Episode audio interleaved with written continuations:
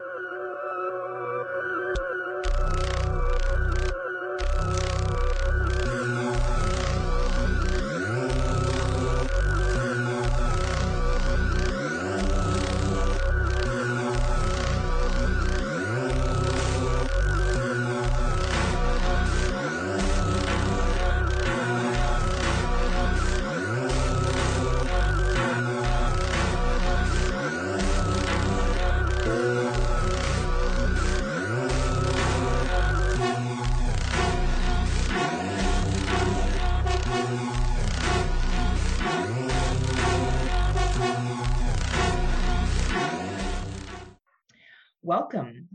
the 62nd episode of the Friday Nightmares podcast. Today, we will be talking about Norwegian horror and our trip around the world, the cheapest trip around the world that you can possibly get right now. I mean, almost as cheap as me. Eh? Eh? Almost as cheap as Scott, but Scott actually is, he pays you to be with him. So True. that's a little, it's a little cheaper. I pay but you I to am- pay attention to me. but I am one half of your hosting team, Heather Powell, coming to you today from Waterdown, Ontario, Canada. And the thirsty bitch I have over here is Mr. Smoke Show Crawford coming to you from the town of Swartz Creek in the county of Genesee, in the state of Michigan, in the United States of America, in the North American continent, in the Western Hemisphere, on the planet Earth, in the Milky Way galaxy. I'm fully vaxxed, boosted, and waxed, and ready to climax. And if you can, please get me wet. Feed me after midnight. I am the man with the glorious beard, because yes, it's starting to come back in, also known as Scott Housen. oh man, did you watch AEW at all and see that Danhausen challenged um Ricky, whatever Ricky is for Ricky the, uh, Starks? yeah, No. for the, his championship. Yeah, Danhausen came out and challenged him. Fuck so your yes. boy, who knows? You know, he's. I know this is a wrestling talk on a horror podcast, but uh, for any of those of you who have listened to Scott and I, you know that we went and saw AEW together about a month ago out in uh, good old Detroit, Michigan. We're both avid wrestling fans, and uh, Danhausen is one of Scott's favorites, and also it's a hometown boy from Michigan. Yeah, I'll say not many people realize that he's from Detroit, but yeah, he started off in Ring of Honor, like that's where he got really well known and was really good wrestler. Broke his leg in several places during a match, so that's why he's basically been just kind of like the voice of AEW for a while and just doing all sorts of like videos and stuff. And he's finally getting back into wrestling, and he's just funny. He's funny and he's entertaining. He has a really good personality. He's a really good personality. He's very Um, nice, very evil. yeah and i and i just think that you know i i always respect wrestling stars when they're like i can remember so many years ago wrestling in a parking lot and now i'm wrestling in little caesars arena Right. you know so few people in any industry make it you know it goes for horror movies too right so many Yeah. people um you know we look at some of the we saw some pretty well-known films actually. Um scott saw the most recent release from mr peele that we'll talk about in a little bit. Um but it's it's you know it's it's the same thing right? Like you you work so hard as an actor or a director and sometimes you just get that break. Um Yeah. right? And and it just really you know pro- propels you to a higher level. So um scott has watched one 2022 as uh, people know we do 2022 watches um well i do 2022 watches scott Hey, scott's trying I tried to watch a second one, but uh, the uh, the software failed me. Yeah, and that happens, right? Um, and really, it has been a little slow. Last week, I, I couldn't find any 2022s. Uh, we have several means in which we watch 2022s, and I could find ones, but I couldn't do it. There were some that just look so, you know, god awful, horrible. And like, I'll watch a Tubi one because we're doing the Tubi Awards this year, so I'll give the Tubi ones a shot. But some of them I just know, and there was one of them that I I should have run hid from, but I I watched it anyway because I was so desperate. Because you're a have- sucker. well, I wanted to have something to talk about because I knew you weren't going to watch that many movies, and I didn't want our 2022 session to be like, and we didn't watch anything, you know. So I did my best, but we we pulled together a couple. So um, yeah. But Scott's been a video game playing machine. That's what he's been up to. Yeah, well, I was gonna say, uh, you know, obviously we do our uh, show every two weeks. So the first week, which is usually when I get a lot of my 2022 watches in, because then the you know final week I'll do the main topic movies. that week where I would normally watch 2022s, I was having a rough week dealing with like depression and whatnot. So like I just kind of was watching like comfort shows and just like stuff that was just I could just have on in the background while I just kind of like zoned out and just you know relaxed, which you know is my way of kind of coping and helping. And then Well, uh, it's better than you doing below. So you know. you know I did that, but then you know it got expensive and I just couldn't afford it anymore. yeah, no kidding. huh? well, you know what's funny is that you just basically are like horror movies don't help me relax. You're like every anti horror movie fan that's like those, you know those memes that are like, oh man, I'm so stressed out. I'm gonna put on Texas Chain like Texas Chainsaw Massacre and help me chill. I feel like horror fans do that to be like, look how edgy I am. well, I mean, technically, I mean, I used to fall asleep to horror movies, so it's like you know, it is like it just really depends. But yeah, like when you're in a like not great place, is sometimes you don't want something dark, Well, you do live in Michigan in general. That's not a great place. So right? you know, it's already hard enough as it is. Um, but yeah, it's it's fair, and and you have also been, you know, you doubled down into gaming, which is so ironic because uh, we Right. shut down our gaming podcast, and now you've turned to it like your fucking side bitch that's taking the priority is you is your gaming now. See, so what's gonna happen is now Friday Nightmares is gonna go by the wayside, and we're gonna bring back controllers up. Just kidding, No, just kidding, no. Lance. Just kidding. here here's the thing i don't play enough fucking video games for that to work we eventually the goal was for scott to have rotating guests eventually because i don't play enough games to make that show make sense after a while but scott's too busy he's living his best life now. He's he's he's talking to new friends. He's playing video games with his cousin online. He's going to watch horror movies. He watched you watched thor this week. I'm surprised you didn't put that to talk about. Well, I was gonna say because like you know, for our what's new, we usually kind of make it close to related to horror, and Thor wasn't really related to horror. Well, that's a horror that you had to pay for it. Is that is that? Hey, no, it was- that? I will say it was a good movie. I had a lot of fun with it, and I was laughing my ass off. Oh, I mean, I guess I could have technically, like, in a way, brought it into the What's New segment because it was directed by Taika Waititi, who is the director of What We Do in the Shadows. So, in a sense, I could have because it kind of revolves around like where the guy started and where he's at now.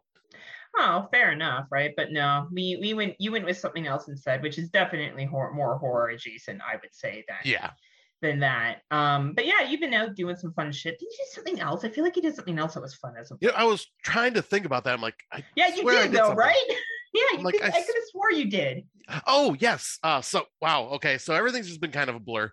But uh yes, I went out to uh hang out with our good friend Adam Thomas from the Double Edge Double Bill uh, Mm, podcast. That's what it was. Yeah, yeah, yeah. it was his birthday, so I uh went out to his new place out in Armada and freaking got drunk with him and the boys and just had a great time out there and got to hang out with some of his friends that I've met a few times now from going out there before and then met some new people and yeah, it was just a great time. Had had a blast. It was good seeing Adam again. And I was hungover as shit the next day, but it was funny because it must just show my age because I was not as drunk as I've been before with Adam, but yet I had one of the worst hangovers I've had in a long time.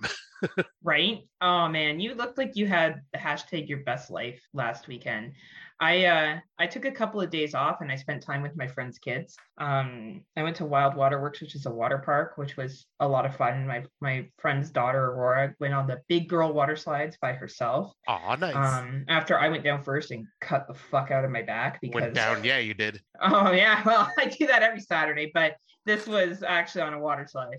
Hmm. Um, but then we went to African Lion Safari, which is like a open concept zoo where you are basically in a bus and the animals are allowed to roam free, but they obviously keep the carnivores separate than the herbivores. I was just gonna say. reasons, yes, right.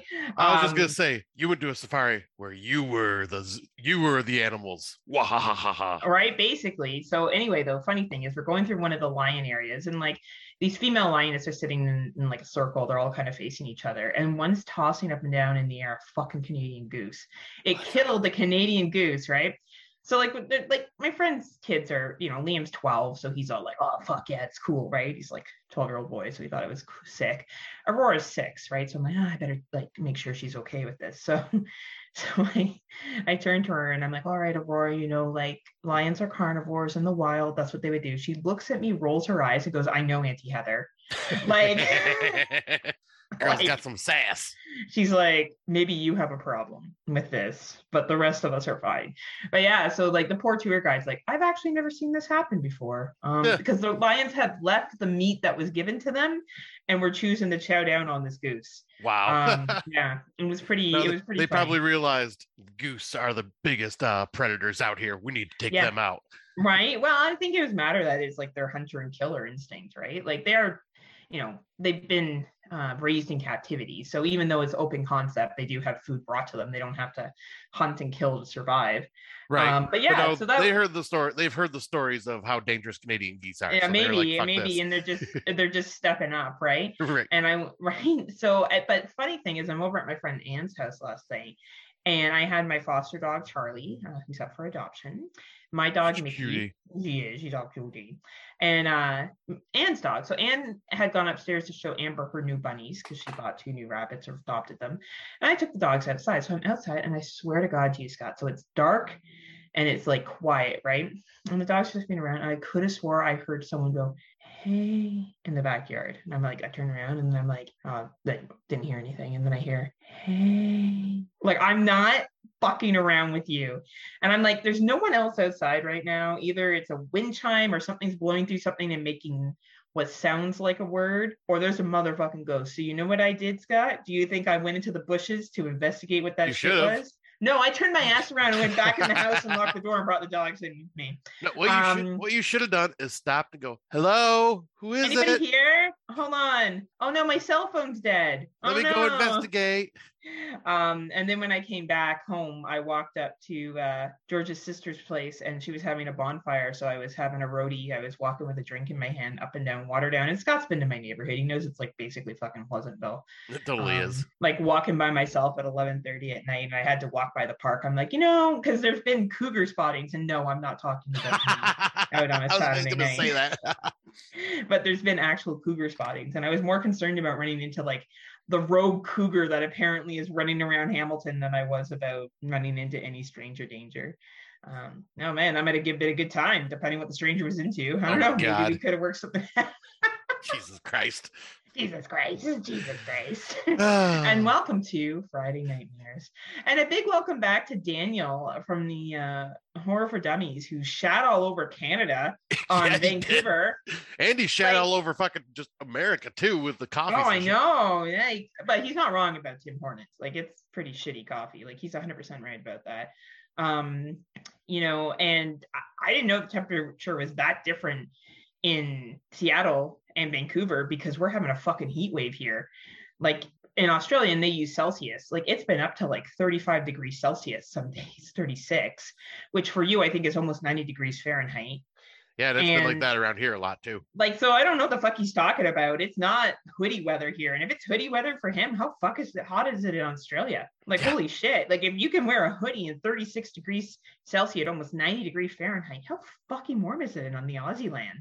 Right? honestly i should talk to my friend david as well and be like dude is it really that hot there? Because Well, I was saying like, tell me the truth. especially right now, I think it's I would I'm gonna guess kind of uh like midwinter for them right now in yeah, it's Australia. winter. So he was like, "Oh, it's like the same temperature. I had to wear my jumper, which is also known as a hoodie, because jumpers are known for children. Was what they wear here is a jumper, Daniel. Um, but like, I was like, "There's no way. Like, how the fuck is Vancouver that much cooler? Like, I know it's out on the Pacific Ocean. Same with Seattle, but I don't know. Maybe I don't know because Scott and I aren't getting that cool temperatures at all. It is fucking scorching. Nope, I've been staying inside the last couple of days because it's a little too hot for my liking unless I'm by the water. right? And well, and Scott's already so hot that Oh yeah. you know like he goes outside and he basically sets himself on fire I'll say what can I say? I am the smoke show. you are the smoke just and honestly more pictures you have the swedish chef yes, Like, honestly- Darren. There, that one. everyone should listen to darren's podcast it's very very good um psychosemantic podcast with darren wilson on legion podcast network and congratulations to all the patreons by the way a bunch of patreons won stuff from the legion podcast network so Ah, nice. a big thank you to Kevin, who's running the network now. I think that's really nice that he did all that. Um, and I think if you're not a mentor, member of the P, P- uh, Legion Podcast Network, we'll, we'll tell you why you should join at the end of the episode. But uh, please consider joining. You want to do it now, don't you? I was tempted. I was tempted. We'll, we'll like, save it. We'll save it. We'll save it. shortest episode of Friday Night Nightmares ever. The end. they didn't even talk about any 2022s. They just basically talked about their lives and, you know, just fucking shut it off. So And we're out. and we're out. So I guess we'll jump to our what we've been watching, and I'm gonna try to look up this film. Um, man.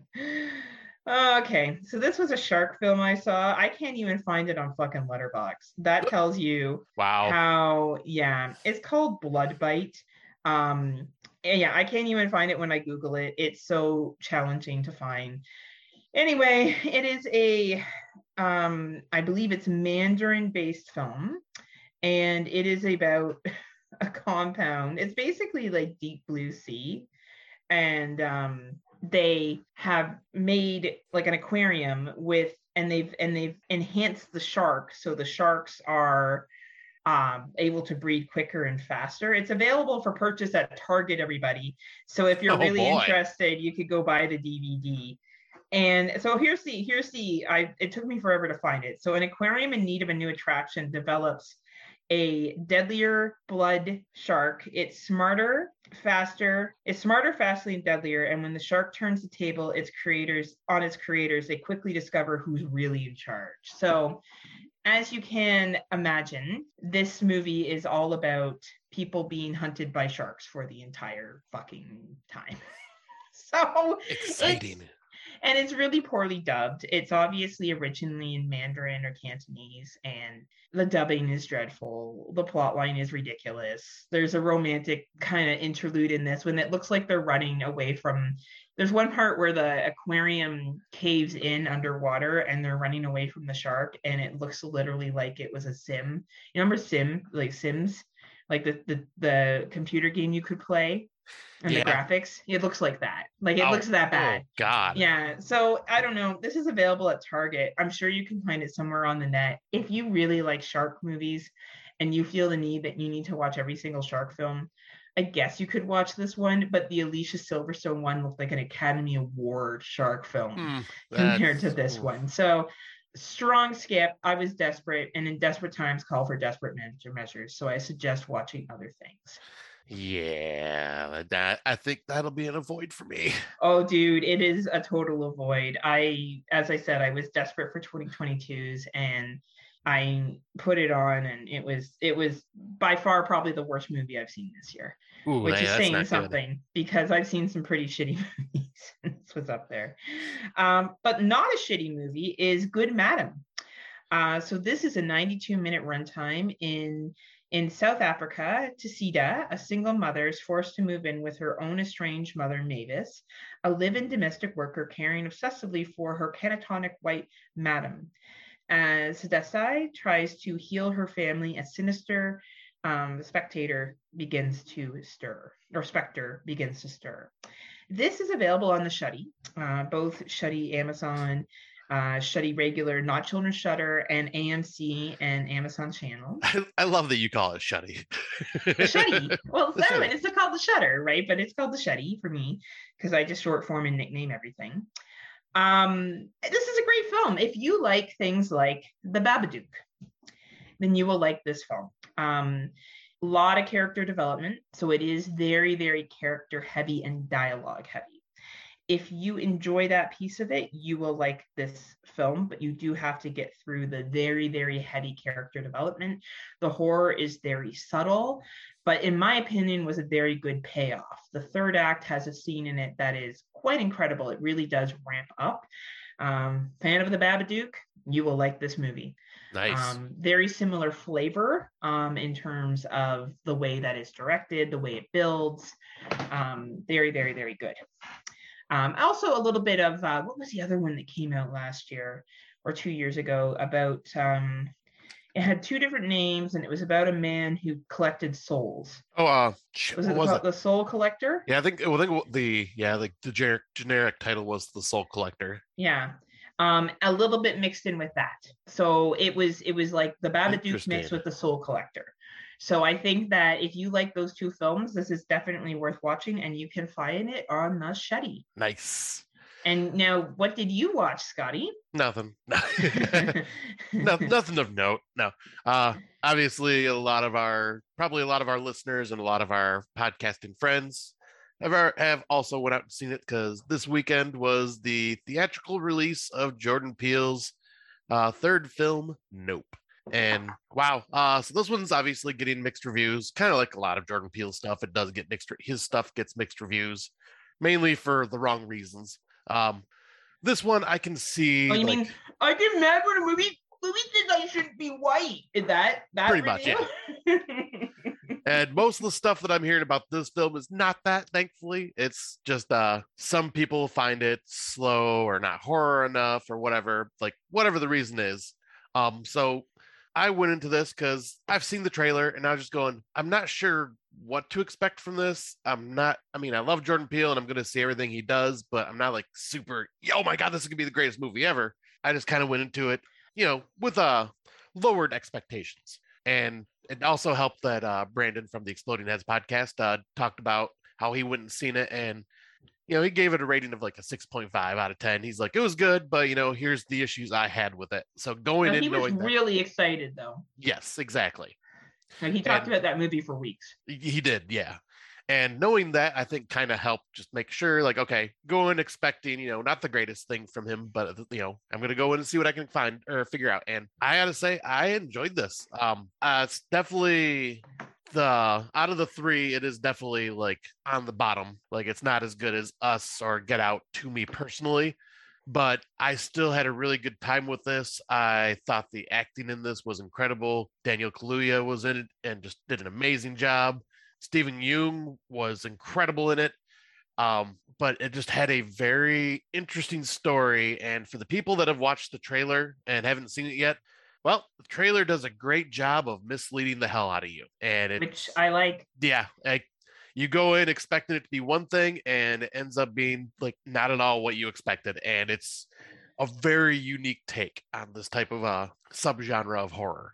Uh, but yeah, this it's got some it's got some slow moments, but I wouldn't say it's like unnecessarily slow. Like it's just got a lot of character development and things like that. Uh, and it's definitely a uh trying to think of the word uh it's definitely not your tip what you would expect from Jordan Peele as like heavy on the social commentary, at least as far as I could see. Like there is some in there, but it's not like steeped in it like Us and Get Out was. But it's still, I really did dig it, and this is a movie that needs to be seen in theaters because it is a, even if you're not like blown away by it by the end, you would have to admit that it was a good spectacle to see on the big screen. Awesome. And that is only available in theaters right now in both Canada and the United States. It just came out. We're recording this episode on Sunday, July 24th. And I know it just dropped on Thursday of last week. Yep. Um, a lot of people have seen it, you know, and and I think even there's some directors like Ari Aster, for example, or like um trying to think of the other one, the big other Robert Eggers? director. Yeah, like even their worst movie is still a good movie. Yeah. You know Yeah, what I mean? all- like They're all incredible directors. quality. Yeah, like they're all quality films. So like even if you don't love the movie, you can still be like, yeah, it's a decent film, Yeah. right? Like, I, and I think that's the difference, right? Is that they're not going to make shitty films. It's just whether you enjoy it as much as you enjoy the other one. So it'll be interesting. Maybe people who didn't like Us and Get Out will like this one a lot more. Right, exactly. Like I talked to a few friends who loved us and really did not like or loved Get Out and really did not like us. And they're like, "What do you what do you think? Uh, would I like it?" I'm going, "I think you'll like it either as much as you liked us or more." It's kind of hard to tell. This is just because it's a different t- style for Jordan Peele. So I'm so I'd be curious about like what some of these people think. Yeah, and like it's important that he explores other avenues of, you know, writing and directing and stuff. I I love that he produced Candyman last year. I really enjoyed Oh, yeah. Candyman last year. I thought it was a great fucking film. Um It was incredible. yeah, the acting in it was solid and it was a really good and it wasn't a retelling of Candyman. It was in a it was continuing the legend. Yeah, Like it tied right back into the 1992 movie, a political political discussion which was in the 1992 movie. Wait. so Are, you- are, are, are you sure the original Candyman had anything to do with like social commentary? and the projects and like No. racism. No, No, not nothing like that. Not, not at all. I don't know wh- Um, where would you get that, Heather. I don't. I understand. know, crazy. And it was probably me. 1991. I'm probably fucking up the years. Maybe Candyman was 1991. I can't remember now. Uh, either way, 91, 92. Um, but yeah, I, so I'm I'm looking forward to seeing Nope. You and Brandon both praised it enough that I know it's going to be a quality film. Yeah. Um, right, and that's really what matters is that you're walking into something that's good. Speaking of walking into something that's good, um, Scott knows how much I teach about A24 films, but um, I saw the most recent A24 film, Men. This is a 100 minute runtime. Um, the synopsis, I'll just read a little short bit of it. In the aftermath of a personal tragedy, Harper retreats alone to beautiful English countryside, hoping to find a place to heal. But someone or something from the surrounding woods appears to be stalking her. Um, I'll just leave it at that. So it's this is this is an A24 film. this, is, this is what you expect from A24 um a little bit artsy definitely some uh political commentary and social commentary good acting good directing, excellent fucking filming. Like, God, the filming is so good in this, and so is the editing. Um, amazing special effects, but it is very much an A24 film. And if you are someone who has watched A24 films, you know exactly what I'm talking about. Like, if you watched mm-hmm. Lamb last year, um, that is, you know, another prime example of an A24 film. Saint Maud, another prime example of an A24 film. These are the films that they pick up as a company. They're unique, they're different. Um, One of the reasons why I love them as much as I do. Yeah. They bring these movies to the like forefront. Absolutely. And I think this film here does provide a political commentary that I don't think is down. It doesn't, it, it's not a heavy hitting angle. If anything, it talks about toxic masculinity and masculine, masculinity. Masculinity. Thank you. And the effect that it has on men. Like it hmm. talks about the damaging thing that it does to them. Interesting. Right. So it's, it's, very very well acted very very well done the lead woman the woman who plays harper uh, who is Jessie buckley is is excellent. All the side characters are great as well. Um, the movie moves along quite quickly. It's a feast for your eyes with some of the special effects that are used and the filming of it and the music. And it's it's a really good film but be prepared for a burn. It will feel like an hour and 40 minutes. It will uh, but it's worth it, in my opinion. You like A24, you generally like the stuff that they create, you will like this film. Um, definitely a horror film, definitely creepy. The ending is definitely up to interpretation, very typical A24. The ending is definitely up to interpretation. I read a couple of views on the ending, and I would say that they all were pretty relevant. And I think at this point, it will probably be sitting in my top 20. Nice. Um, I, I definitely think it's a high, high quality film, but yet again, you got to like the things I talked about. Uh, Tim Davis gave it three stars, who's from the uh, Horror for Dummies, and I don't see anyone else who's a podcaster that's rated it yet. I know Dave C's watched it, so it'll be interesting to hear his thoughts on it from the Exploding Heads podcast. Um, but yeah, I, I, enjoyed it. I thought it was a really cool film. I thought the special effects were a lot of fun. And so it is available. Is it available here? It is available on Amazon Prime for rent. Um, and also Cineplex for rent. And I don't believe it's in theaters anymore out in the United States. Is it, Scott? No, I'll say uh usually with A24 films when they go to theaters, they usually last like uh, just a couple of weeks because obviously like competing with like big blockbuster movies during the summer, you're going to get pushed aside real fast. Well, and unless you're an avid horror fan, uh, generally speaking, you don't know who he like you know maybe know Saint Maud, but you don't know that that's picked up by A24 and what kind of films they traditionally pick up. Yeah. So, you know, but this is definitely if you like A24, good film. Um, I enjoyed it. Recommend it. Yeah, this final... is the same director that did uh, Annihilation and Ex Machina too. I can't remember his name right yeah. now. Alex Garland, that's his name. Yeah, and you can tell the similar directing style. To be honest with you, nice. Like you can tell. Um, the final one I'm going to talk about is Crow Valley. This is an Aussie movie. Oh shit! It is a 77 minute runtime. Mountain biker Benny Jones sets off on a weekend ride to remote Crow Valley, but is knocked off his bike in a brutal hit and run. He wakes up badly injured in a abandoned cabin where he meets a young hiker, Greta.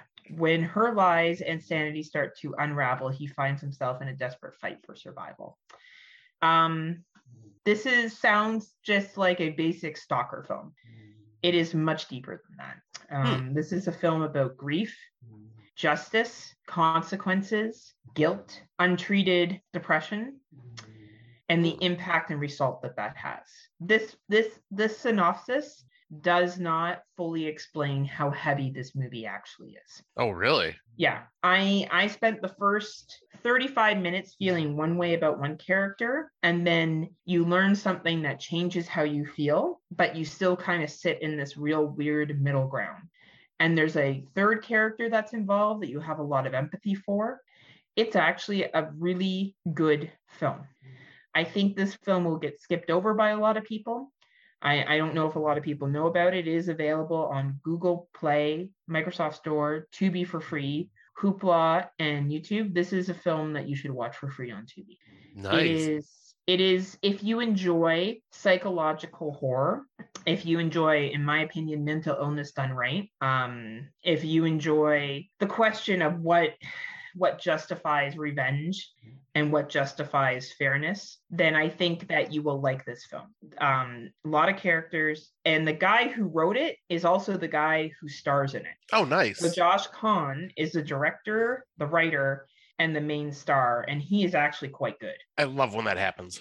Yeah, I I think he is someone to watch out for. I think that if this is what he's capable of, I think we'll see more from him.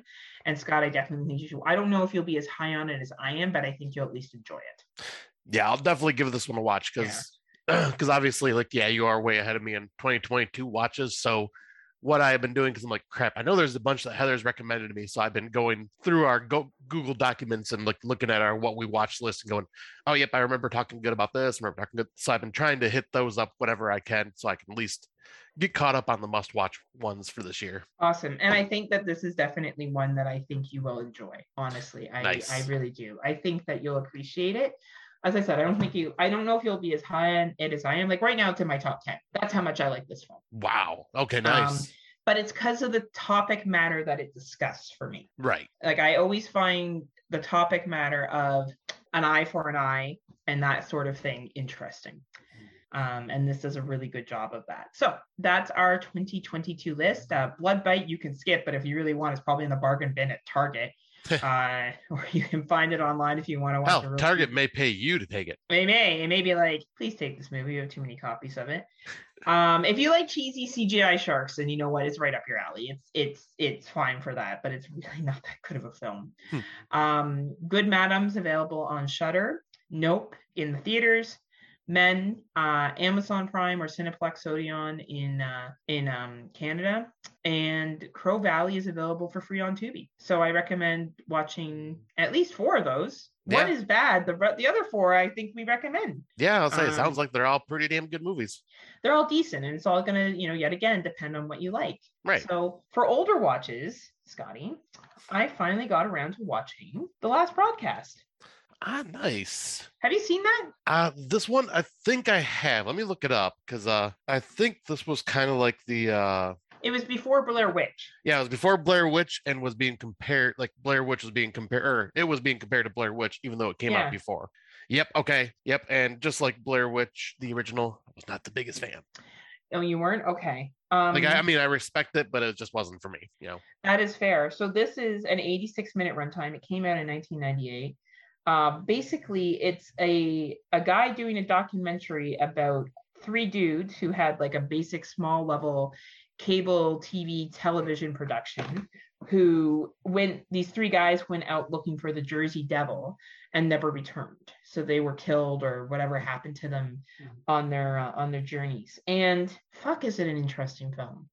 you know Yeah. I, I i really did appreciate for this being made in 1998 sorry and seeing the uh, the filming style and even what happens at the end of who you find out is responsible for these deaths and what he does it's it's a really interesting movie like i at an 86 minute runtime i was quite invested um and honestly i don't know why this doesn't get the push that the blair witch project does It's because uh, they actually talked about this in that uh, found footage documentary. Yeah.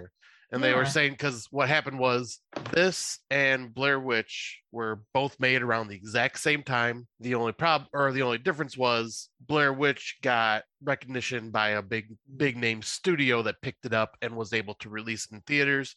Where Mm. where this got kind of buried and because of that i believe didn't get like the like uh wide distribution till after Blair Witch came out, and then they were being uh, called like Mhm. copycats for copying the Blair Witch formula, even though they were both being made around the same time.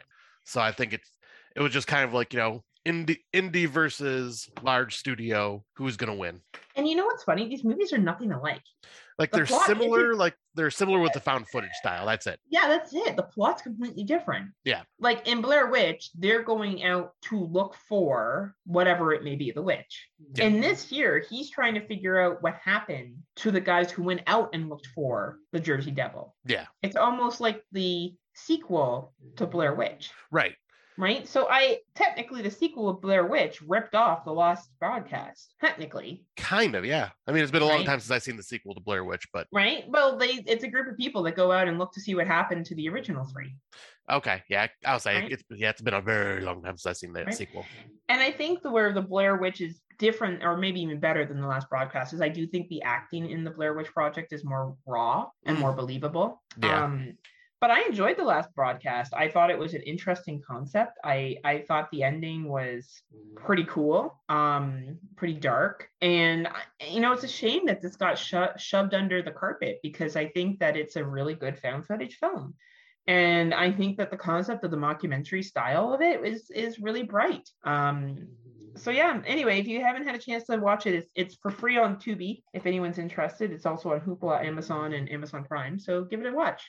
Yeah, I'll say it's definitely worth uh checking out, especially if you are diving into the found footage genre more. Um, Yeah. and yeah, I'll say like just because I have not brought anything to the older watches in a long time, I'll just mention that uh my older watches are basically uh the entire series of Tales from the Crypt, seasons one through six so far. Wow. slowly working my way through season seven.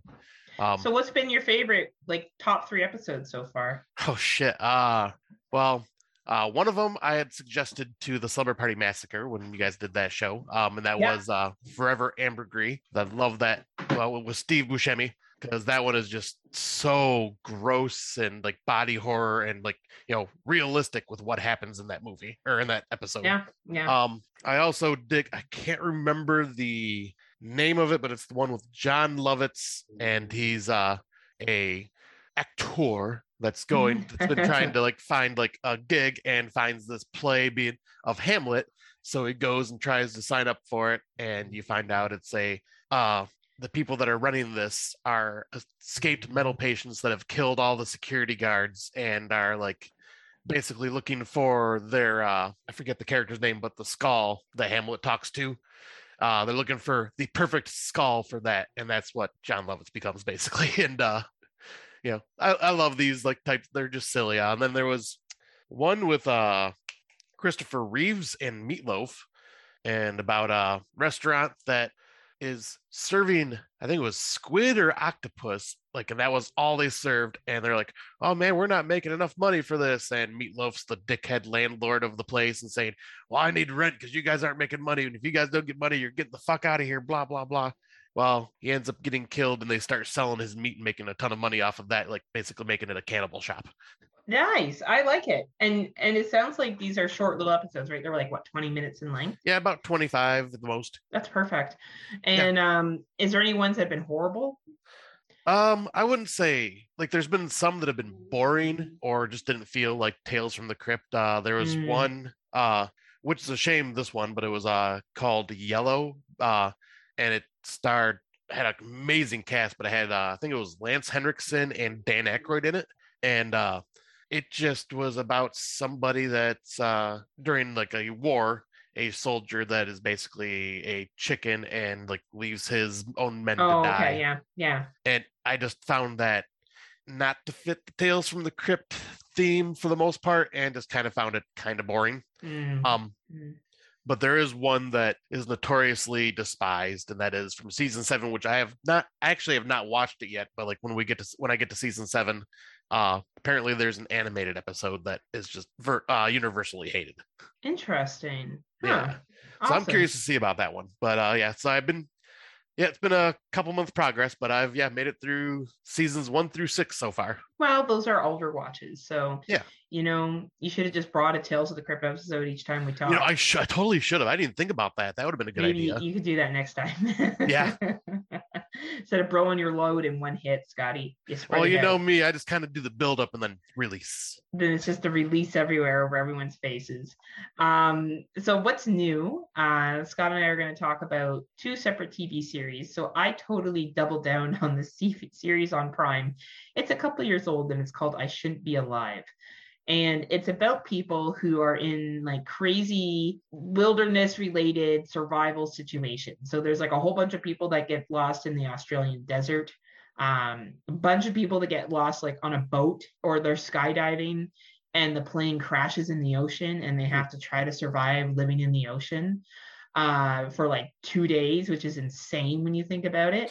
Right. Um, there was one where like a bunch of guys get stranded on this like rock island in Mexico on a fishing trip and have to survive. There was one guy who was lost at sea for six months um, and had luckily had like supplies with him so he could survive. But holy shit! So anyway, I've learned all about going to the Amazon. I have learned all about uh, hypothermia. There are a lot of people who do mountain climbing get into really bad situations. Um, oh yeah. like I have learned insane amount of shit about probably the Amazon, the Australian desert, the ocean, and mountain climbing in the winter. All of them, and and a couple things on the uh, Colorado River Hmm. because people go whitewater rafting down that, Oh. and shit happens. And honestly, all these people sometimes. Obviously, most of the people live, but there are, you know, stories being told by the survivors, but not everybody survived and sometimes they have to watch their friends die and it's really sad but like i watch these shows because i and part of me is like this way if i'm ever in the amazon I know what not to do. Right i know how to survive so like i totally binge watch this shit like i love this shit i love how people are problem solving and what they do to help them get out of the situation that they're in I love when people are able to think calmly in these really traumatic, rough situations and rise above, which is essence survival horror.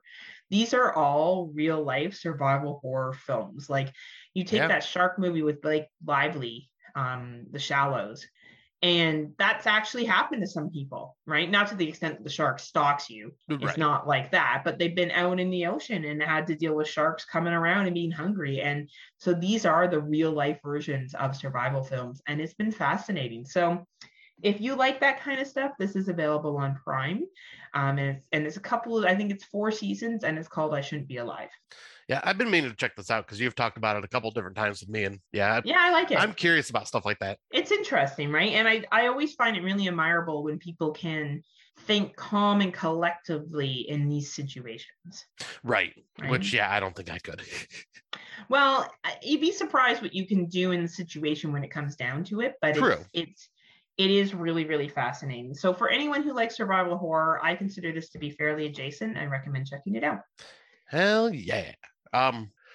So yeah, I will talk about what I'm bringing uh, this time. Uh, yep, I'm going to talk about a TV series that just wrapped up its uh season finale of season three, and that is Amazon Prime's The Boys. Um, and uh, I'll give a quick synopsis of like the entire show, just because it's easier than me trying to like kind of explain it. So it's a group of vigilantes set uh group of vigilantes, the boys, set out to take down corrupt superheroes who abuse their superpowers. So basically, this is turning all of your Marvel and DC superheroes that you know and love on their heads. You got like a evil Superman, a a fucked up uh, sexual offender Aquaman. Uh, they got a the Flash that's just yeah has like a completely selfish. Like there are just these characters that are just like you know you recognize who they're supposed to be like and this is based off a graphic novel. So this is like just tv show going oh we're gonna capitalize on the superhero market. No, no this is just you know based off a graphic novel but it's hyper violent it's sexually depraved in many ways. Um and this third season just kind of goes you know we're gonna kind of go balls to the wall with it this time around and uh, i i can't believe i've said this think three different times during this season going well i have now th- i have now seen things i will never be able to unsee again. Like it's this definitely fits in the fucked up era area of the horror genre like we got some very uh like weird like ant-man type character that's like walking through uh urethra of a man and just mm, you get to see up close weird shit like that going on. I remember you told me about this specific scene. You and Brandon talked about it. It sounded very intense. Oh, it was. You're basically you're basically watching it with your jaw on the floor, like, what the fuck did this? Just, what? But I won't get into too much because it's spoilers. But uh, uh, Jensen Ackles from uh, Supernatural, he uh pl- comes in. He start he stars in this season as a new soup, uh, soup as they call him, uh, Soldier Boy, who is basically a demented Captain America, and it is he does such a freaking fantastic job. Like it, it's incredible. His acting is amazing in this, and it this season is just so just balls to the wall. Uh, gore, like obviously I talk about like gore and a lot of sexual stuff that happens in this, but the story itself was I found to be really fascinating and just like had me hooked from episode one, where I just wanted to binge watch every single episode as soon as it came out. Like I, as soon as it was released, I was watching it. Like I had to. It was I am I love this series to death. Like seasons one, two, and three, like you can just eat them up real fast. They are num num num num. Yeah, there's I think total of 25 episodes, about an hour each. So it's you know it's a it's a it's an, a bit of an investment now, but Mm. it is absolutely worth your time because it's got a lot of social commentary, political stuff going on as well, and it's just a very unique take. If like especially if you are just burnt out on like the typical superhero stuff that's in theaters and you want something a little more dark, this is definitely up your alley. Just be warned, you will see things. And you things. can uh, and you can will not forget those things. Yeah, like I, my little brain is a bit scarred by some of these things. Going, I've seen a lot of shit, but I've never seen that. Which says something because we watched a lot of shit, yeah, right? We watched a lot of dark fucking films. So if Scott's saying that, it must be intense. Um, I promise by the end of the year I will watch an episode of The Boys. yeah. Because I would just be curious because I, I think like because I know the superhero genre stuff is not your not your jam, but No. I know uh I know like you love political stuff, you love social commentary stuff, and I think you'll dig that over over everything else. I think it's Well, that being said, I really liked. Bright Brightburn. Like I thought Brightburn was Right? brilliant. So this sounds very similar to Brightburn. Yeah, I was gonna say, yeah, Um, like it's I would yeah, I would say like if you like Brightburn, you'd probably like this just with more like social commentary, political stuff involved. Me like me like that. Me You like do. commentary. me like angry. Me like angry me people. Anyway. Um, awesome. So that's what we've been what's new, what we've been checking out. So uh, we're going to take a brief break. We're going to hear from one of our many friends at the Legion Podcast Network. And when we come back, we're going to talk about some Norwegian horror films. So uh, after these messages, we'll be right back. This'll keep it quiet. Oh, hi there. I didn't see you. You caught me cutting a new show. I'm Bo Ransdell, and I'm one of the many creators you can find on Legion Podcasts. I said quiet! My fellow podcasters and I work hard to bring you the best in horror podcasting, but that comes at a cost. Wouldst thou like to live deliciously? Not that, but also yes. No, what I'm getting at is that there are server costs, costs for good microphones and software for editing, all the things that make our shows, you know, fun to listen to. And you can help. If you're enjoying the shows on legionpodcasts.com or in the Legion Network available on iTunes and Stitcher, just about anywhere you can download a podcast, really, you can help us out and get a little something for your trouble at patreon.com forward slash Legion Podcasts. For just two bucks a month, you get a pair of movie commentaries exclusive to Patreon, and for five dollars, you can also join us for a monthly screening of a movie. All of that available on patreon.com forward slash Legion Podcasts. We appreciate it, and thank you for listening. Now, back to the cutting room. and welcome back. Uh, we are going to talk about Norwegian horror films today. It's interesting because Scotty, I think, had seen two of these films, and I had also seen two of these films, but only one was one that we had actually seen that we both watched. The Yeah. other two were first time watches for us. Um, because I believe you saw um I guess I can spoil them. Troll Troll Hunter and the Trip, and I saw Cold Prey and the Trip. Yep, I've seen about three Yeah. quarter or about half of Troll Hunter. There Okay. was okay. I had caught it on cable one day. way Oh, back in day. nice, nice. So we're going to be talking. Obviously, those are the films we're talking about. Plus another one I haven't mentioned yet. That was a first time watch for both of us. Uh, but we'll start off with our first Norwegian film, and I'll let Scotty bring us in. All right. So the first one we will be talking about is Cold uh, Cold Prey, released October 13th, 2006. Eric and his girlfriend, Jannicke, join newly coupled Michael and Ingunn and single wisecracker Morten on a snowboarding excursion to a remote mountainous region in Norway. When Morten breaks his leg, however, and requires medical attention, the friends take shelter in an abandoned nearby ski lodge. Little do they know, it also harbors an unseen psychopathic killer. Um, so yeah, this is basically a slasher at a uh, slasher in the like basically kind of like a ski resort, but not Yeah. a ski resort type thing. Yeah, it's like a ski resort, but not really a ski resort because it's been, you know, run down and shit. I, I, now, uh, mm, I- okay, I know that you weren't the biggest fan of this, No. Um, and the thing is, it's quite popular. A lot of people do like this movie. Um, it's seen as a a great slasher film. Um, it seems to have a lot of people that are fans on it. it has pretty decent ratings on um, IMDb.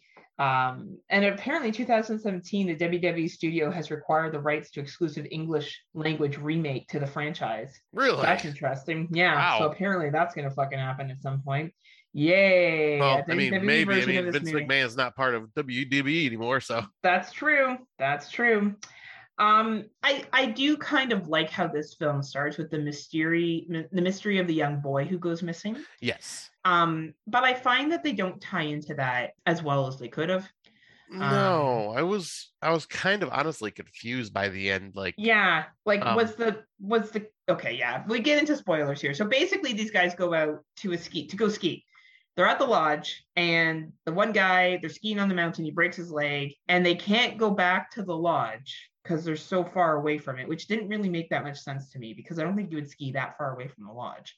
yeah. So they go to like this abandoned place, like like this abandoned cabin. yeah, but it's huge. It's like this huge where this family that the little boy went missing from lived in, Yeah. right? And then the and, then the family was gone from there, obviously.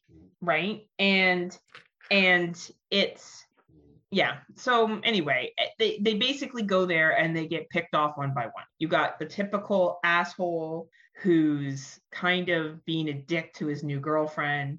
You got the single wisecracking is the best way to describe him. He's like the single good old guy who's in love with the, The main main, character. chick and her boyfriend's fine but they don't want to get exclusive because she doesn't know if they'll be together forever the the the, the chase scenes in this aren't bad. Like i do enjoy the shower scene where the girlfriend gets attacked. I thought it was suspenseful and well done.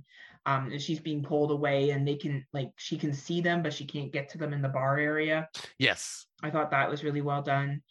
Um Yeah, 'cause there was for uh there were a few good moments. Even the uh uh the kind of asshole boyfriend of that girl, like when he basically abandons the two other people and goes and like says, Fuck this, I'm going, I'm I'm out of here. And he jumps out the window and they're just watching him leave and he gets caught in that bear trap. yeah and he gets fucked up by the bear trap Yeah. that was pretty that was pretty cool but this movie really is basically set in snow um you're relying on some very typical characters which yet again is fine it's a slasher. it's a slasher but there's not a lot of blood and there's not a lot of like it's it's it moves quick though and you find out that the mountain man is the kid and he's grown up and he was running away because his parents tried to kill him Yeah. Like which they do expand on in call play prey too. okay. um but in this one you just figure out okay this kid and and you know i guess the assumption is maybe the parents either wanted the insurance money for the kid or they didn't want the kid anymore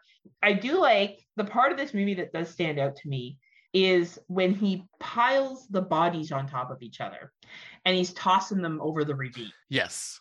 I do like that part. I almost feel like he's like collecting them in a specific place. And I like that piece of it.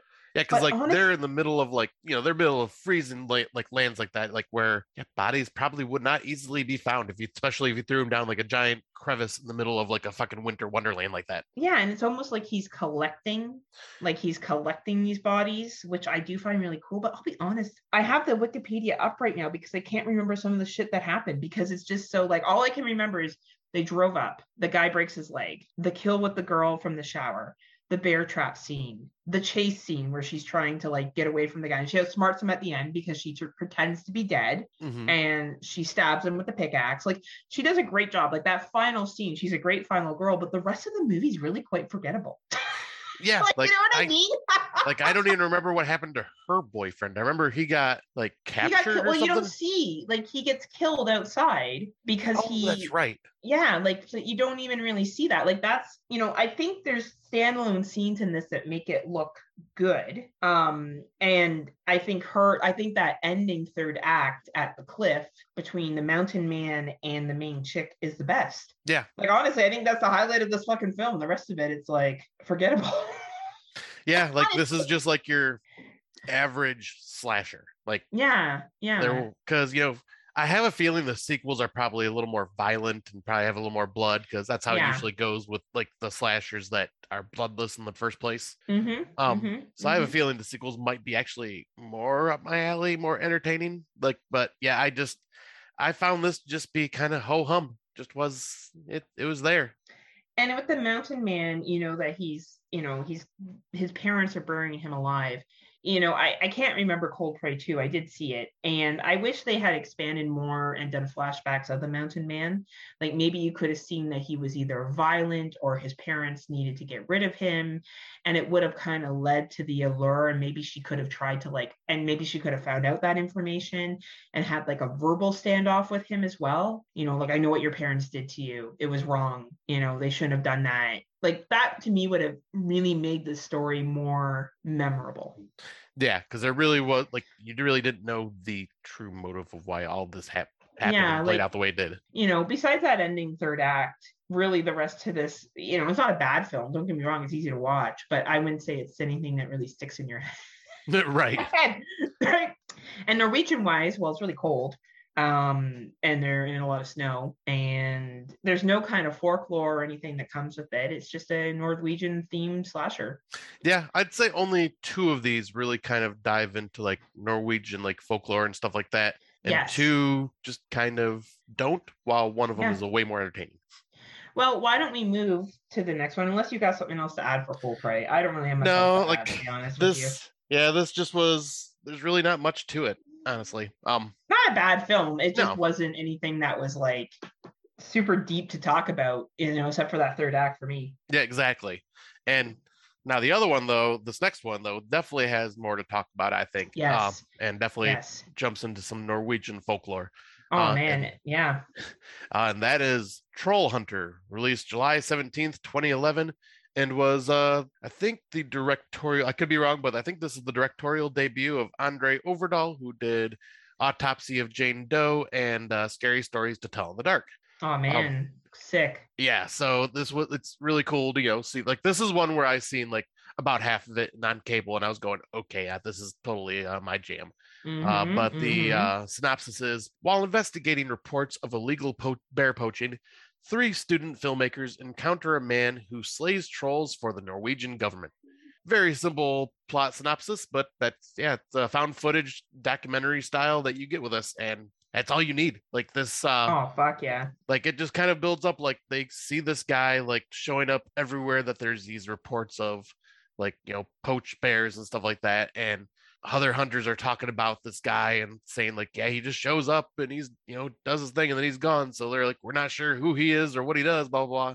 So they actually like start following him and like obviously annoying him because he's like leave me alone leave me alone. While they end up actually like straight up fucking stalking his ass and following him on like a ferry and like going way Yeah. out into the wilderness.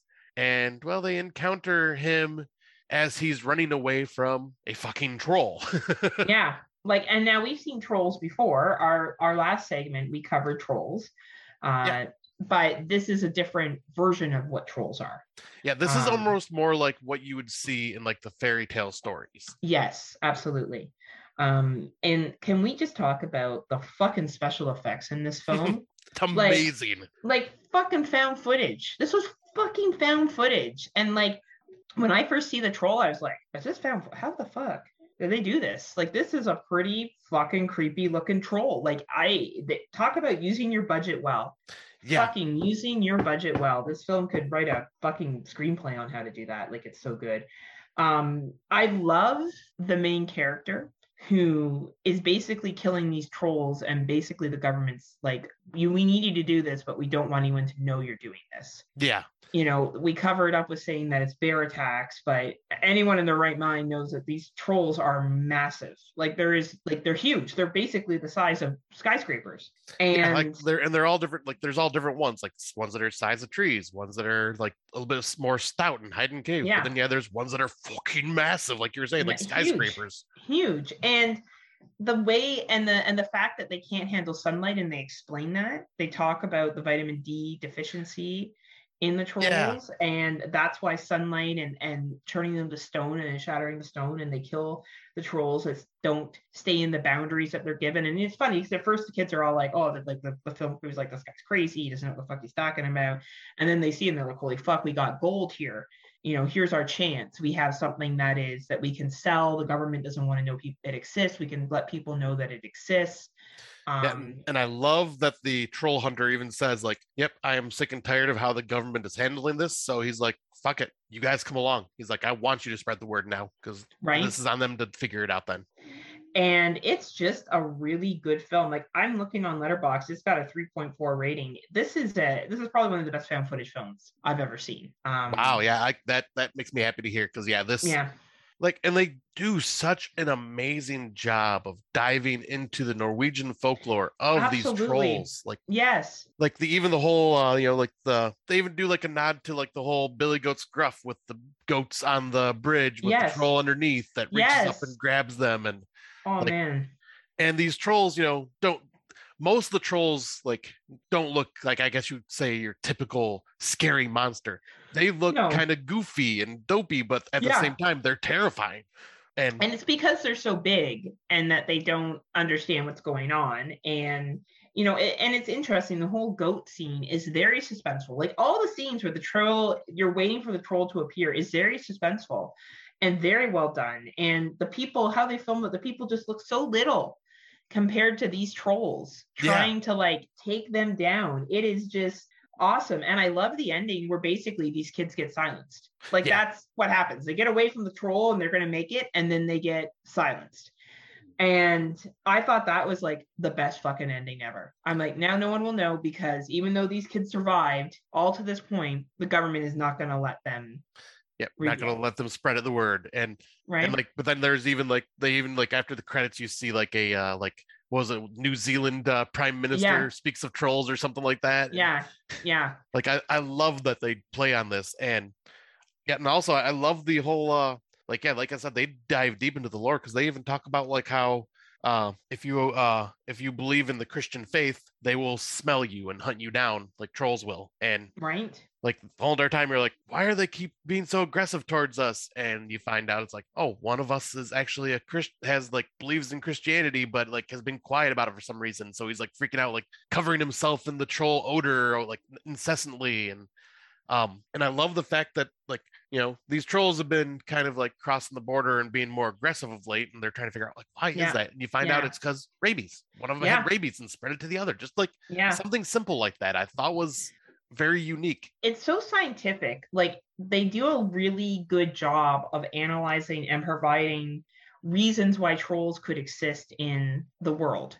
And it takes the folklore from fantasy to reality with tying into science and tying into ecological development. Like this film, like I, you know, and is it like not to shit on Cold Prey, but like something like Cold Prey where you're like, all right, it's a slasher, it's great, whatever you know but this film you really do got to watch it. Like it is 103 minutes and it is worth your time. It is a two hour found footage and it's one of the few found footage films that you can be like yeah this deserves to be two hours. Yeah. yeah like this makes sense that it's a two almost a two hour film in length because it's it's that um complex it's that detailed and it just makes sense. Like it just makes sense of things. Great great movie. Really great movie. Yeah, and definitely uh André Øvredal deserves like the mainstream praise that he's been getting and getting like the projects that he's been getting because for being like one of the first movies he did doing this and then yeah given the reins dude autopsy of jane doe which is one of the Mhm. fucking creepiest ghost movies out excellent there film. Excellent and then film. then a fucking to the point where he's doing movies and theaters with scary stories to tell in the dark and he does an amazing job with that it's like Well, and he's has I just checked him out on my Letterboxd. He has a really fucking good movie that's coming out in 2023 about a voyage of a ship. And Really? yeah, it's a historical piece too. Um nice it looks like it will be a theater watch for sure. So, you know, if you want to see him at the beginning and see why he's got to where he is, and and the acting is this good is and this is decent too. Like all the Yeah. characters are believable. You know, for found footage acting sometimes like you know goes back and forth but this was this was really good. It was a really really good film. I really recommend that people check it out.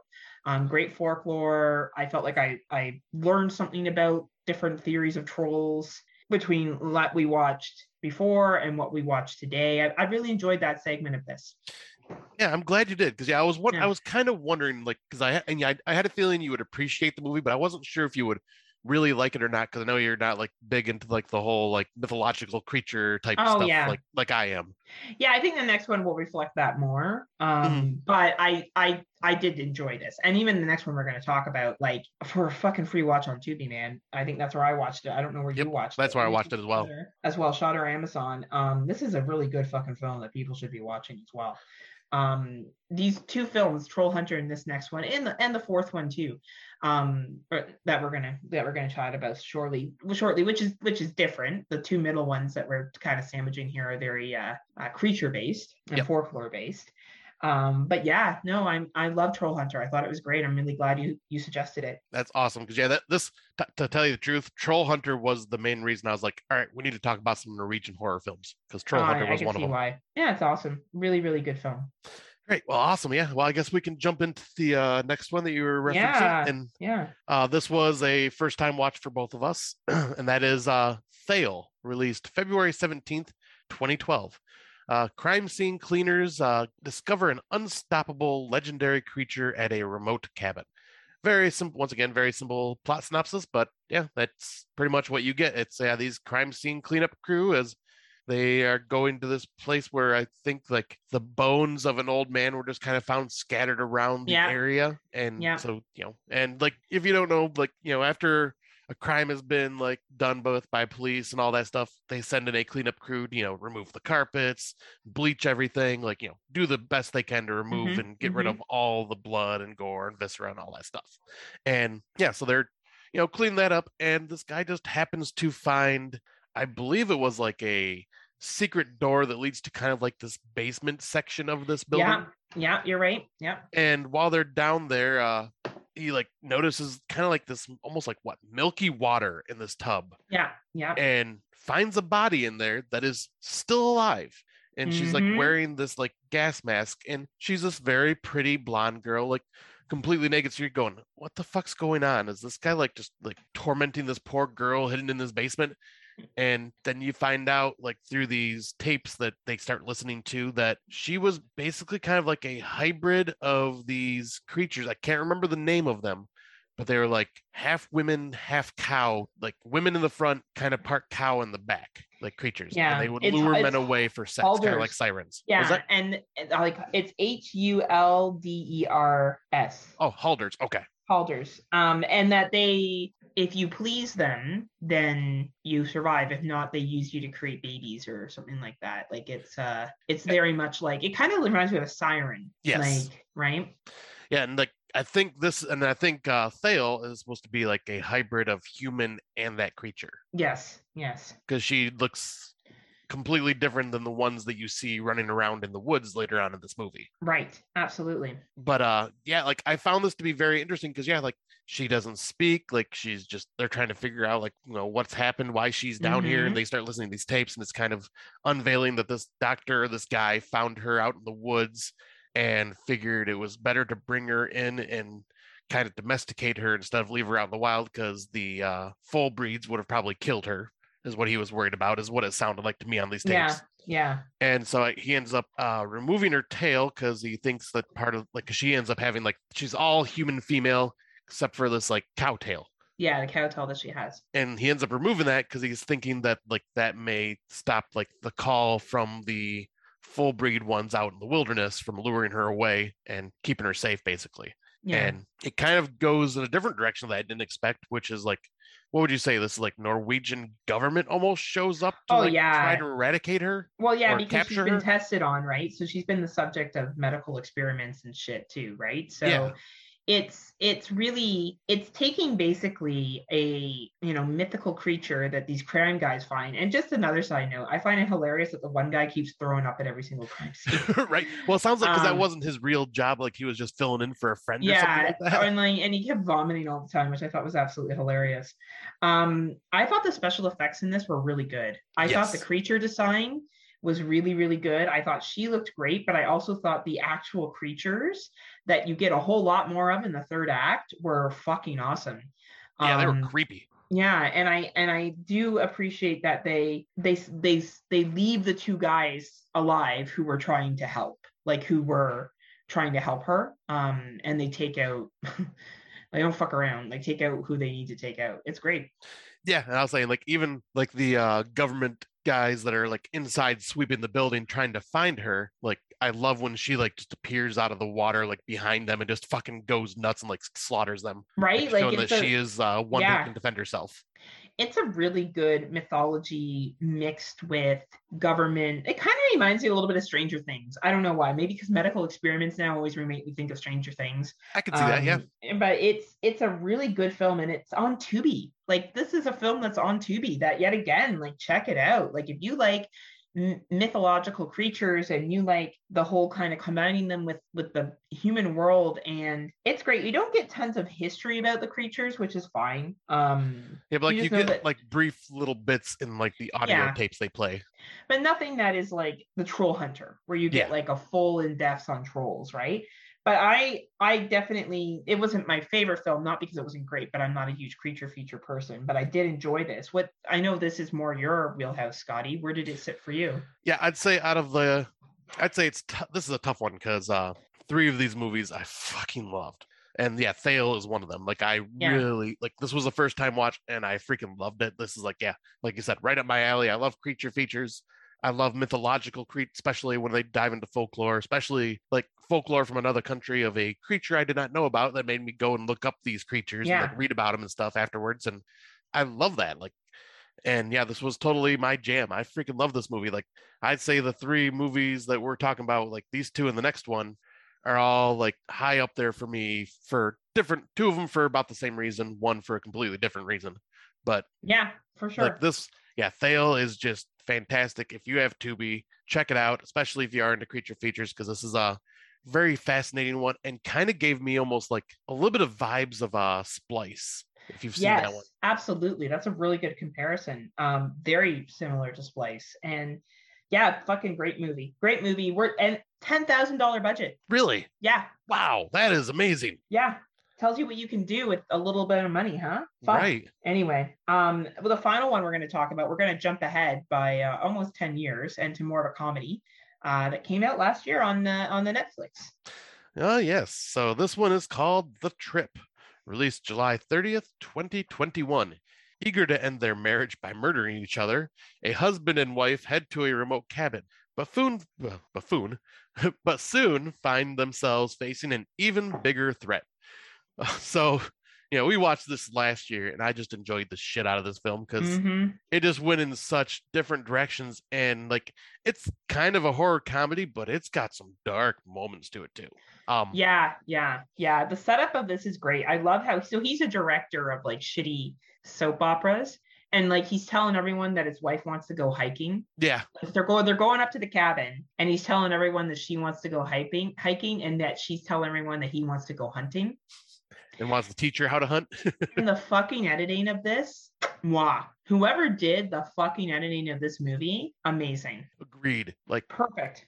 like and like the I just love the story to this because it's like a, it's a dark story because like yeah like you said he's a just like sad director that's doing soap operas and she's Mhm. just this like uh actress that does infomercials and that's all she's ever really been able to do so they're both just kind of like trying but they're not really being successful in their lives and you can see there is a lot of tension between the two of them as they're going to the cabin and like they're constantly fighting and like Oh yeah. saying snide remarks to each other. And yeah, then you find out that, yeah, while he's saying, yeah, my wife wants to go hiking, he's planning on killing her and like chopping her up and like sinking her in the in the waters.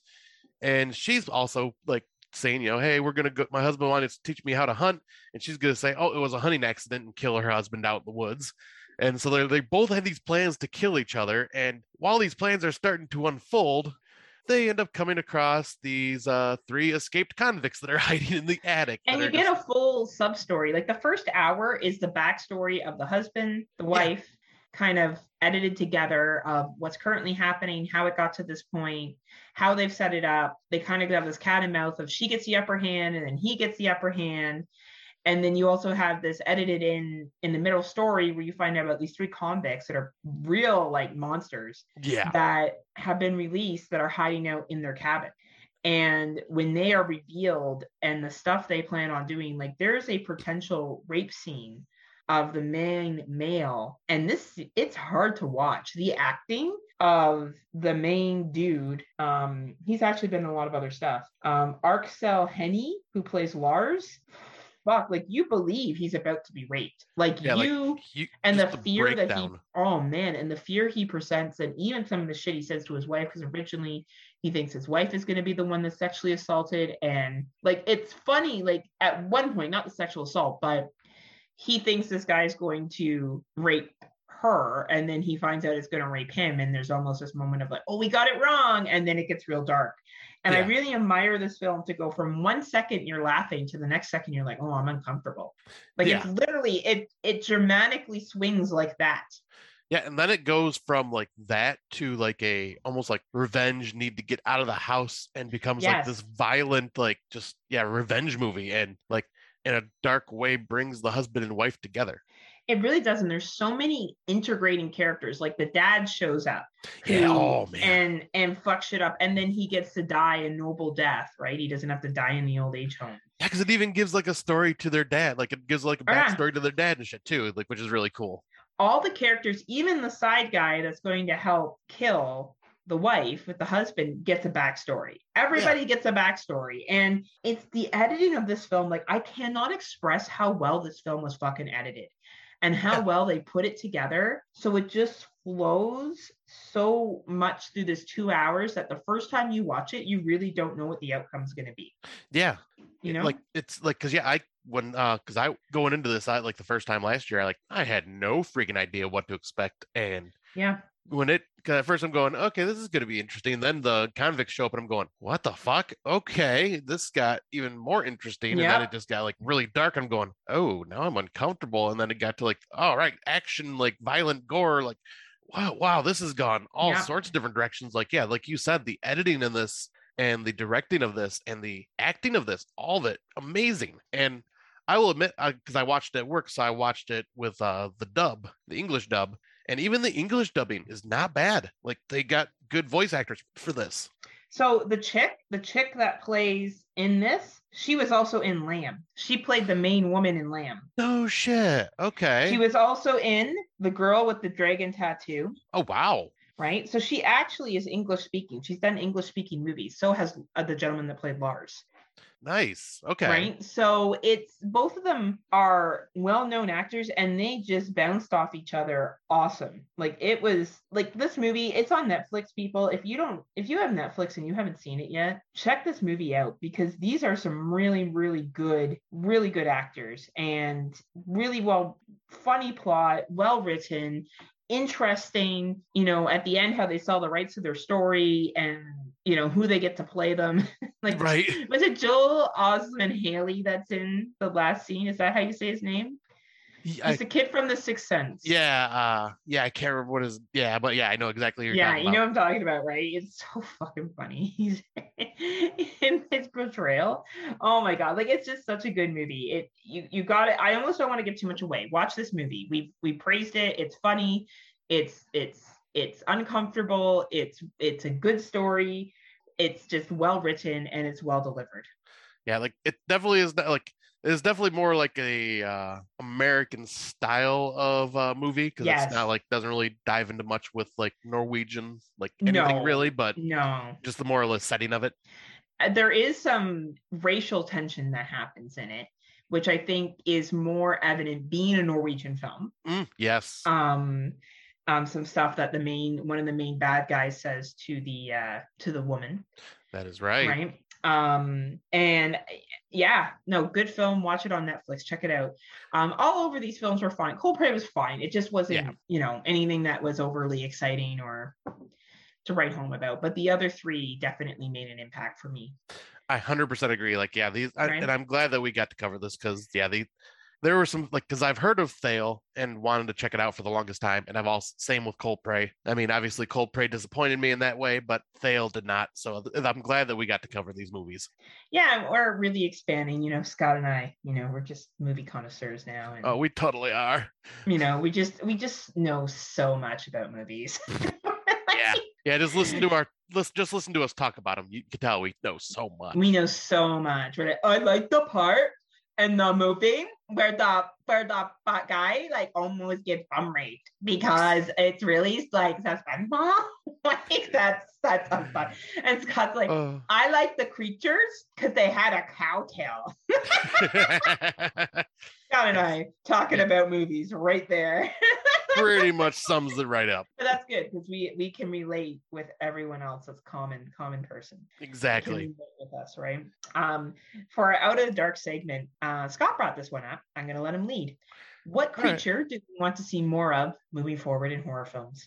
Yeah, so this kind of was inspired by like obviously Troll Hunter and Thale with like the mythological creatures, like of like you know either things that are just written in like medieval stories or like you know true like folklore, which most of these you know stem from folklore from one country or another. Like obviously like Bigfoot's had a billion freaking movies made about him. And you know, there's like stuff like the Jersey Devil, like you were talking about with the last broadcast, and There's- Mhm. uh there's all sorts of them like and obviously i didn't really do a ton of research to see if any like independent films have covered any of the ones that i wanted to bring to the topic but uh i found some interesting ones. Uh one i actually knew about from a uh book i used to read because i brought up the book on uh in our uh, what we were listening to segment back in the day and it was from the monster hunters uh international books and it was called it was a russian mythological creature. Let me pull up because i gotta make sure i read the name correctly. It is vodyanoi and it is a uh i'm gonna bring up like a brief description of this thing so a vodyanoi is in slavic mythology the water spirit the vodyanoi is essentially an evil and vindictive spirit who whose favorite sport is drowning humans anyone bathing after sunset on a holy day or without having first made the sign of the cross risk being sucked into the water by the Vodyanoi. And the images of him uh, basically show him as like an old man body with like frog like features and has like scales, like fish like scales on his body. And he's slimy and like kind of lives in like swampy land areas. So, do you remember the movie we saw? I think it was two years ago about like it was called Siren, and it was about the woman Yes. who lived in the water, and she she could only she could never fully leave the water. She always had to have her toe or hand or something in the water, Mhm. and she would drown people. Yeah. And she goes to drown the one guy, but then she doesn't drown him. But she has this like compulsion to drown and kill people. Mhm. Is that kind of similar? No, because that is plays uh that plays off the siren mythology more. Oh, okay. Because Okay. that because they would lure men out into the waters and then drown them. okay. Um, but no, the Vodyanoi is more just like obviously like I mean it it probably kind of sort of stems from the same thing in a bit, obviously, but just probably from a different country. Because hmm I know like the Slavic, it's like a Slavic country, like so like But yeah, this is like one of their mythologies. Like it's like they look like frogmen. These things do. And, Okay. Okay. yeah, like they have like the flat heads with the big old eyes and like the frog tongues, and they have kind of like long claws on their hands, and they have like the webbed feet. Like they they have Hmm, like they're very frog like and old man like mixed together. It is uh Interesting. interesting. Uh, so I was like, I would, and that one was actually brought up in one of the Monster Hunter International books as one of the creatures they hunted. So I was like, "Vad, you know, what the hell is this? I want to kind of look into it. And I looked into it. I'm going, oh shit, okay. So yep, even the author is going back with some like old folklore of these creatures. So I wanted to look. I read into it. I'm going, this would make an interesting movie. That would make an interesting movie. And I know you like that type of creature feature. You like the mythological creatures that come to life. Like you like Alien, for example. You like the Yes. thing. Um, you I you like Troll Hunter. Uh yeah, you've always been a big fan. Like and the fairy one that we saw, the Irish one.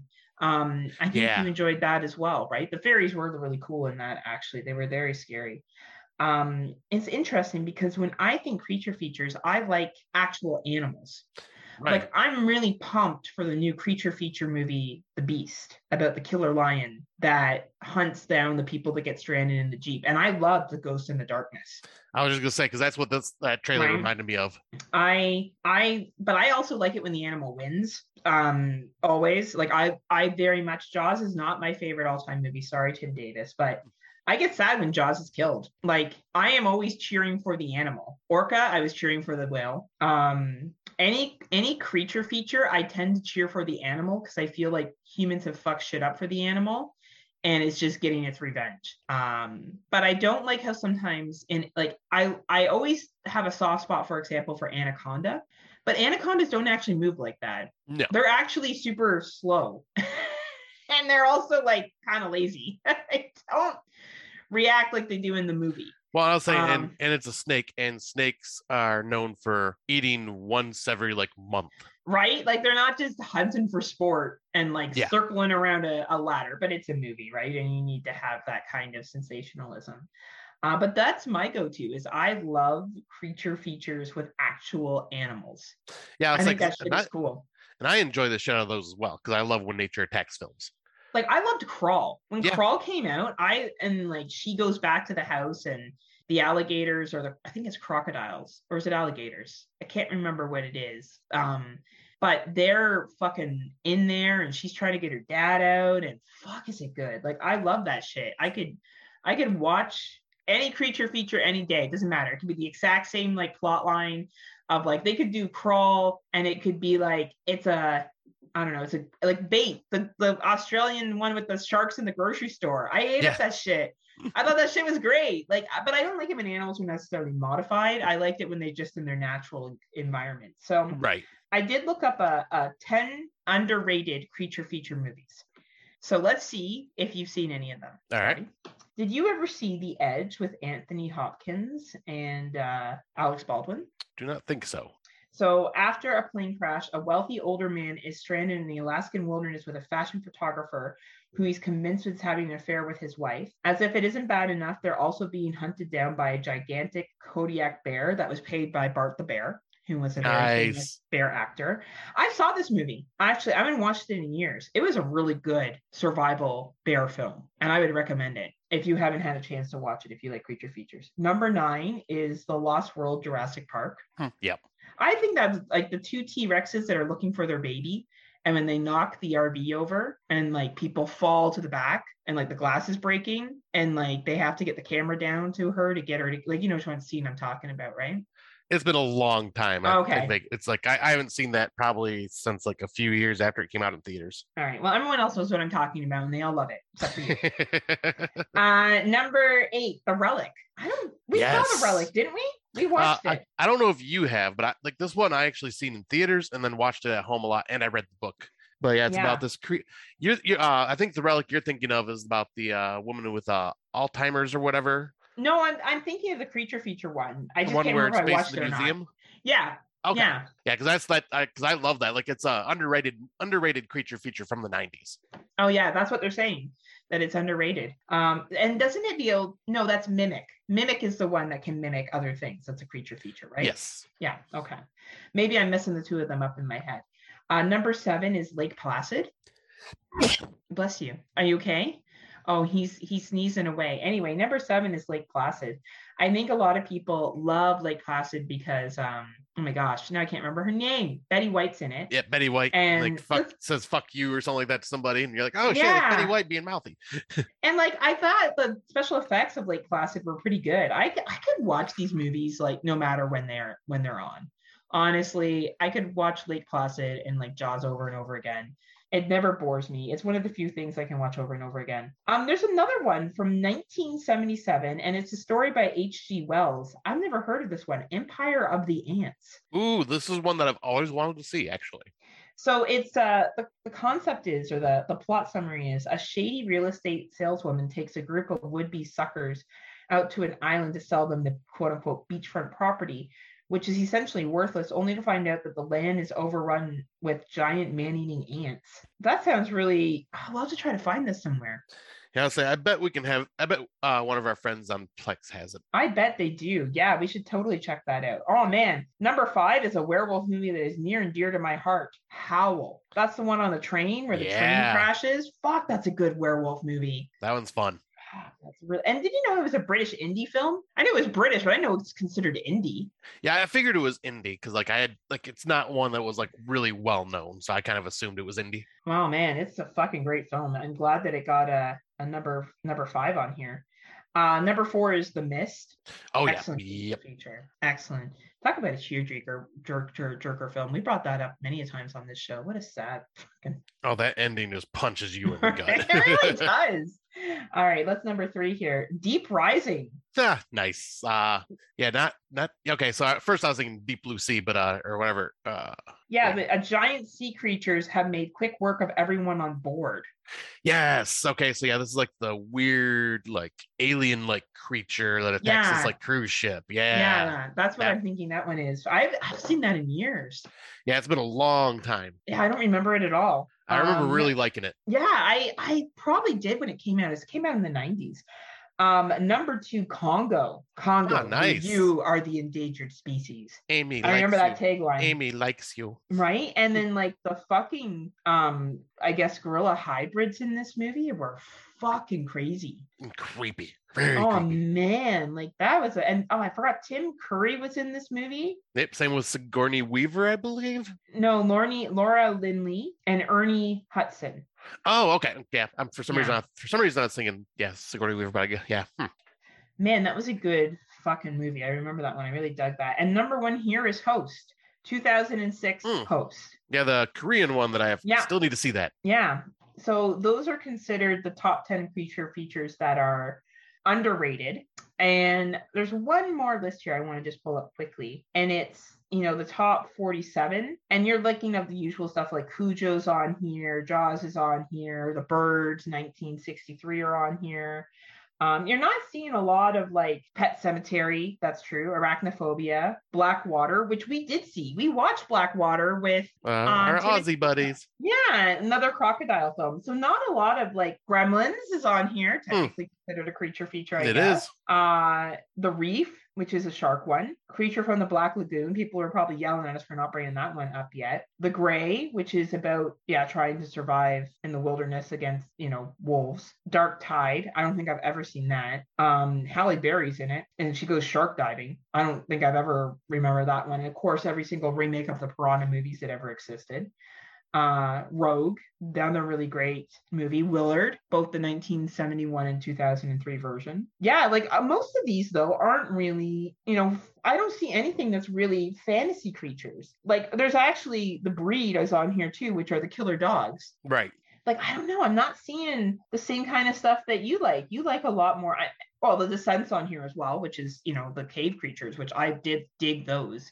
Yeah. I like those. Um. Yeah, because I'm trying to think. Maybe it's like just like cryptid horror films or something like that, or like may- I don't know if they would. Be, I'm wondering if they're not considered creature features because yeah, because I, I don't know. Like I think uh, the internet, like because I always picture like real life animal stuff, not creature features. I f- consider those nature attacks movies or nature run amok movies. Well, it's interesting because this list, now that I read down it, it is definitely blending the line a lot more. Like them is on here, Feast is on here. Oh, okay. Yep, there we go. Right, Night of the Night of the Lepus. Remember we watched that one with the rabbits? That was that was a lot of fun. it's actually really cute. that one was really adorable. Black Sheep, Sheep, Razorback, Crawl, which we already talked about already. Um, yeah, there's a lot of really good creature features, and I and I do like like I did enjoy Congo where they the animals were enhanced by humans and then came back and fought back. And I don't know, I wouldn't maybe it'd be interesting to see a, a mythical one with unicorns, but unicorns being evil. Yeah. You know, because I, I, thought the the myth of unicorns is they weren't always kind and gentle. Like, weren't they supposed to be vicious? Um, I think there is some stories of it. I like most stories. I know them to be just very elusive and hard to like just capture. But uh, I mean, we kind of get a little tease of that in uh Cabin in the Woods because there is a unicorn that Yeah. kills somebody when everything when all the creatures get released. That is true. That's what I was like, kind of thinking of, right? Is is it'd be interesting to see that a little bit more. Um, I do also. Sorry, go ahead. Well, I was like, oh, what were you gonna say? Because I got one more. I was gonna bring up like no, uh, bring it up. Bring it up. Okay. So there's one that because I like when I brought this up, I was like, I'm gonna do a little research and see what other like mythological or folklore type creatures nice. there are. Um, this one caught my eye just by the name, the Mongolian death worm. The Mongolian death worm. So, what does the death worm do? It is uh, a creature allegedly to exist in the Gobi Desert. The creature cur- first came to Western attention as the result of Roy Chapman Andrews' 26, 1926 book on the Trail of Ancient Man. Uh, let's see, trying to find like description of this thing. Uh, let's see, describe secondhand tales of monster that herded together. Appearance. Uh, it is so one of the descriptions of it is it is shaped like a sausage about two feet long has no head nor leg and is so poisonous that merely to touch it means instant death. It lives in the most desolate parts of the Gobi Desert. Uh, and yeah, like uh, and yeah, it's like some of the drawings and stuff I'm looking at here almost make it look like a like blood red, gross, like oversized earthworm. That's pretty fucking cool. Right. And I'm like, that would be kind of a fucked up horror film. Seeing something like have a bunch of those that like attack kind of like tremors in a way. It would be. You know what? I want to see a good lake monster movie, like a good version of the Loch Ness monster. Yes. That would be nice. Not something that's cheesy, not like a really good, well-made version of the legend of a Loch Ness monster or Ogopogo that's up here in you know Alberta, the legend Mhm. of that. I would love to see something like that. Yeah, that would be really cool. That would be really fucking awesome. Um, and I enjoy Bigfoot movies too. I'll be honest. I like those Yeah. too. I find them a lot of fun. yeah, that Um, would also I'd like to uh see more like Wendigo style movies. Yeah, the Wendigo stuff is really cool too. Man. Yeah, like well, let's see. Hopefully, we someone make a good Loch Ness monster movie and make some movie about the blood worms that Scott talked about, the evil frogman, and I want to see more animals fucking shit up. So Yes. um, that's what we would like to see at Friday Nightmares, and we all know that whatever Scott and I want happens for sure. and and just because you brought up uh good old Nessie. Goddamn Loch Ness monster! I just gave you three fifty yesterday. Why are you back here again? three fifty. He tricked me. Uh, so yeah, check out Beast. Beast is coming out this summer, everybody. It looks like a pretty good movie. So if you're into creature features, that's the the next big one that's coming out the theaters. and- so Surprisingly, it's our big name star Idris Elba. I know, right? And that, that uh, caught my attention. Like, well, holy shit! right? Well, you know, but they probably just had a budget to pay him. But hey, Right. that's okay. and I'll say he's a won't great actor. So Yeah, right. So that concludes our 60 second episode of the Friday Nightmares podcast. As always, thank you for listening and being here with us. Uh, we appreciate you listening and and uh, I don't know, caring about what Scott and I have to say or not caring about what Scott and I have to say. At the end of the day, it's all good in the hood. Uh, if you're not a member yet uh, or you're not subscribed yet, please subscribe to Legion Patreons on any of the podcasting services that you use. We're on Spotify, iTunes, Google Music, anywhere that you basically find podcasts. Uh, we talked about Legion Patreon earlier. People have one streaming um, codes for free through Legion Patreon. There's also special shows you can access. It's a $3 a month co- uh, commitment. So if you want to win um, streaming codes, if you want to listen to different shows where one day Scott will be available and we'll actually, I don't know, go back to doing Patreon shows, I have, Scott has one thing to ask you. what are you waiting for? what are you waiting for? What are you waiting for? So don't wait any longer. Enjoy Legion Patreon today. Uh, anything else? We are many. Uh, is there anything you wanted to add, Scotty? Uh, just uh, you know, if a Loch Ness monster shows up dressed up as a Girl Scout, asks for tree fitting, don't give it to her, cause that goddamn Loch Ness monster won't leave you alone. so until next time, kiddies, unpleasant dreams. See ya.